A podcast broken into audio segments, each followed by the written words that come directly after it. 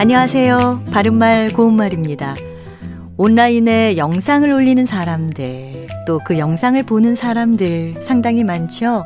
이와 관련된 표현 가운데 국립국어원에서 우리말 다듬기 작업으로 정리한 것을 몇 가지 소개합니다. 먼저 플랫폼이라고 하면 예전에는 역에서 기차를 타고 내리는 곳이라는 뜻으로 주로 사용됐는데요. 요즘은 정보 시스템 환경을 구축하고 개방해서 누구나 다양하고 방대한 정보를 쉽게 활용할 수 있도록 제공하는 기반 서비스라는 뜻으로 더 많이 사용되는 것 같습니다.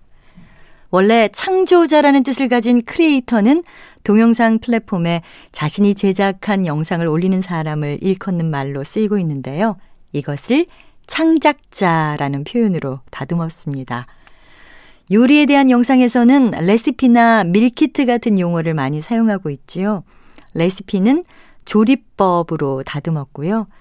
요리에 필요한 손질된 식재료와 딱 맞는 양의 양념과 조리법을 세트로 구성해 제공하는 제품을 뜻하는 밀키트는 바로 요리 세트로 다듬었습니다.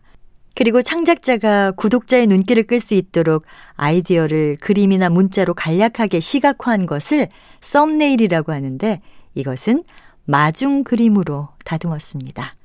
바른말 고운말 아나운서 변희영이었습니다.